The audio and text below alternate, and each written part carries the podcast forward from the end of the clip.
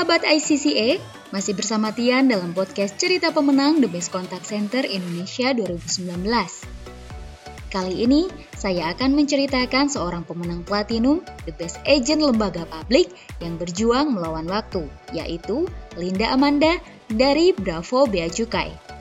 Linda lahir di Jakarta pada 22 Agustus 1990.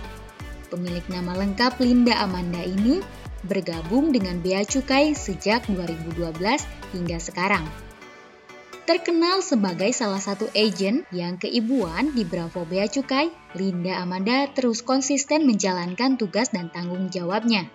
Layaknya seorang ibu yang bertugas untuk mendidik anaknya dan memenuhi kebutuhan keluarga, Linda pun bertugas untuk melayani kebutuhan para pelapor yang membutuhkan bantuan bea cukai tugas dan tanggung jawab yang Linda jalani setiap harinya, yaitu memberikan informasi terkait kepabeanan bea cukai. Penyampaian informasi ini dilakukan dalam rangka mendidik atau mengedukasi pelapor. Kemudian, Linda memenuhi kebutuhan pelapor dengan memberikan pelayanan. Kebanyakan pelayanan yang dilakukan adalah permintaan terkait kirim ulang respon atas dokumen ekspor dan impor Selain itu, Linda juga menangani keluhan dari para pelapor. Untuk menunjang kinerjanya sebagai seorang agen, Linda memiliki kemampuan mendengarkan yang baik. Tidak hanya mendengar, dirinya juga mampu menaruh perhatian kepada setiap informasi yang diberikan oleh pelapor. Selain itu, Linda juga memiliki kemampuan komunikasi yang baik. Dengan menggunakan bahasa yang mudah dipahami, Linda memastikan bahwa makna dan pesan yang disampaikan dapat ditangkap dengan cepat oleh para pelapor. Selain kemampuan mendengarkan dan berkomunikasi, Linda juga memiliki pemahaman yang baik mengenai peraturan dan prosedur kepabeanan bea cukai. Linda adalah produk champion di Bravo Bea Cukai, khususnya untuk permasalahan kawasan bebas Batam. Terlepas dari kemampuan dan pengetahuan yang dimiliki, Linda terus memotivasi dirinya untuk memiliki hati yang mau melayani.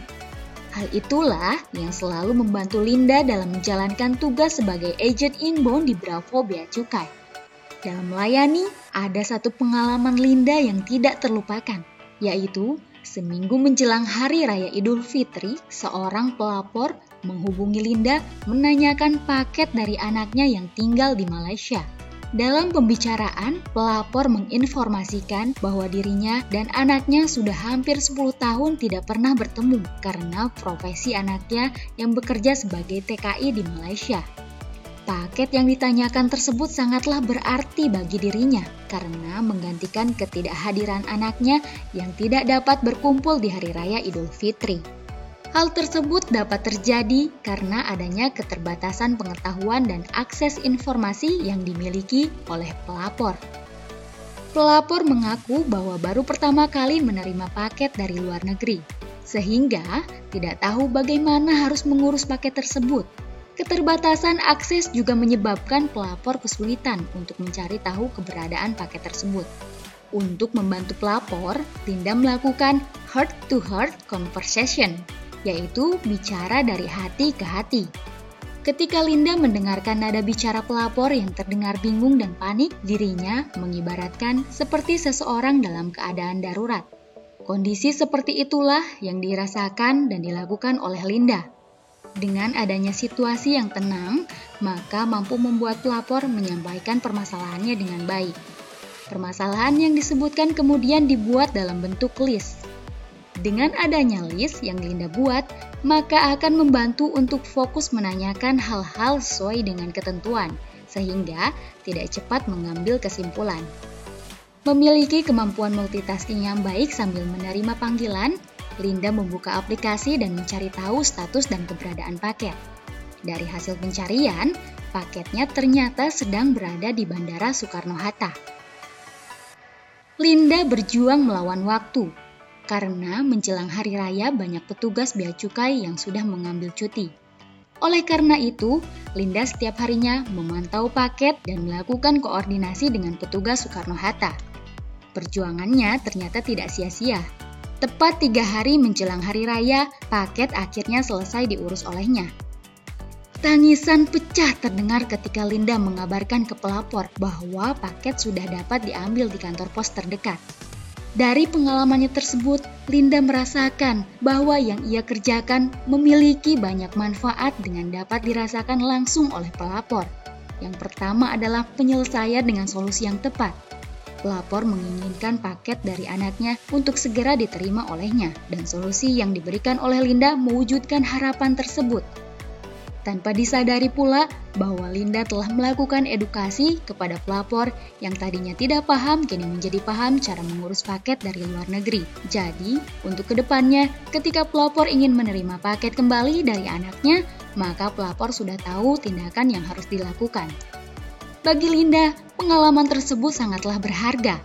Pengalaman yang dapat memotivasinya untuk meningkatkan pelayanan.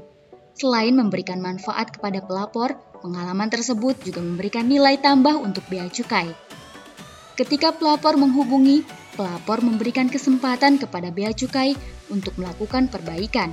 Peningkatan pelayanan yang akhirnya akan berdampak positif pada indeks kepuasan pelanggan.